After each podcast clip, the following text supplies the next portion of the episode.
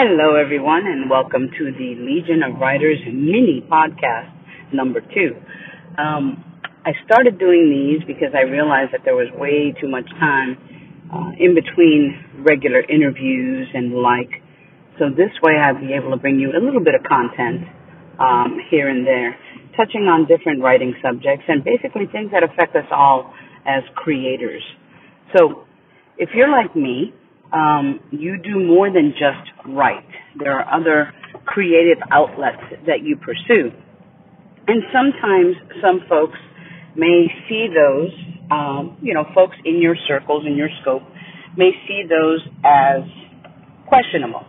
Because, I mean, if you are writing and you want to be a published author or you are a published author and, and you want to continue to create more content, well, you should just be writing. But what folks don't realize is that as creators, our minds generally are going all the time. So even when we're sleeping sometimes, we are either writing and rewriting stories, dreaming about where we want our characters to go, and sometimes we're thinking about none of that, and we're thinking about our garden, or we're thinking about the next craft we want to do, or we're thinking about what we're going to crochet next or the woodworking that we're doing. Um, it doesn't really matter. Um, creative outlet is exactly that creative outlet. I've realized that for me, when I work on other crafts or on, a, on other creative things, it frees up my mind to work on my writing. And I know that that kind of seems contradictory, but it does when you're so focused on your writing, when you're sitting there in front of your laptop or in front of your notebook or in front of your uh, PC, and you're just looking at this blank page or looking at the couple words that you put down, and you realize you don't know what comes next, if you don't know what comes next, and you've asked yourself, well, what if this? And what if that?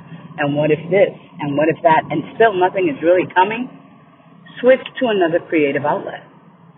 What that will do is it'll free you up because you'll think about consciously what you're working on, but subconsciously you're working out your problem. And whether or not that's proven scientifically, I believe it has been uh, with different um, in different veins. But I will tell you this from personal experience: my things appear to be gardening for sure.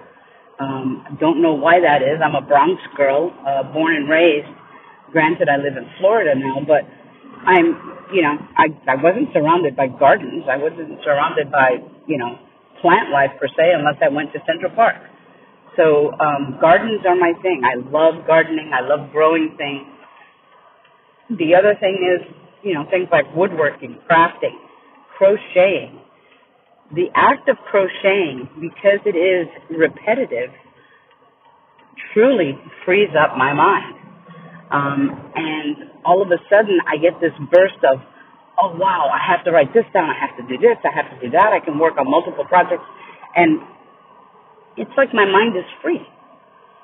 So find what it is that you do as a creative that you know you kind of sometimes can be embarrassed about or very proud of, but you know you you feel guilty, and I don't I don't mean embarrassed as much as guilty. You feel guilty because you're not writing and you're working on this instead. But let's say you're working with a collaborative partner or you're working on something for an agent or you're working on on a self-imposed deadline. Know that you can give yourself a little bit of leeway to explore other creative parts of yourself. When you don't do that, you stifle yourself. And the last thing you want to do as an author as a writer, as a creator, as a crafter, crocheter, whatever else it is that you do, the last thing that you want to do is stifle yourself. Maybe your thing is photography. I have a thing about birds. I have no idea what that's about. Maybe a pigeon scared the heck out of me when I was little, and now I, you know, I feel like defiant when I can get up close to a bird and take a picture. Okay? Being down in Florida has exposed me to more wildlife than I ever thought possible.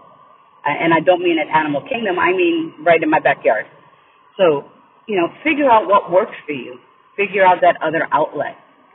Sure, the previous podcast was about, you know, when you have those little bits of time, go ahead and write and, and do what you need to do to get your work done. But sometimes looking another way, looking at things another way, doing something different but the same, and still engaging your mind in something creative is exactly what your work will need. So, for this mini podcast, I'm done. I'm on my way to my daytime job right now, and it's actually 5 o'clock in the morning, and there's really nobody on the road, so I was able to do this one a little easier.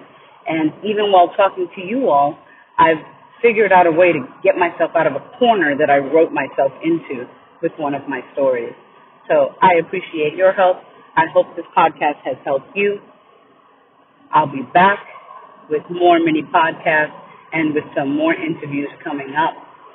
Feel free to drop me a line and let me know if there's anyone or anything that you want to hear about. And uh, I will talk to you soon. So thank you for listening to the Legion of Writers mini podcast number two. See you next time. Peace.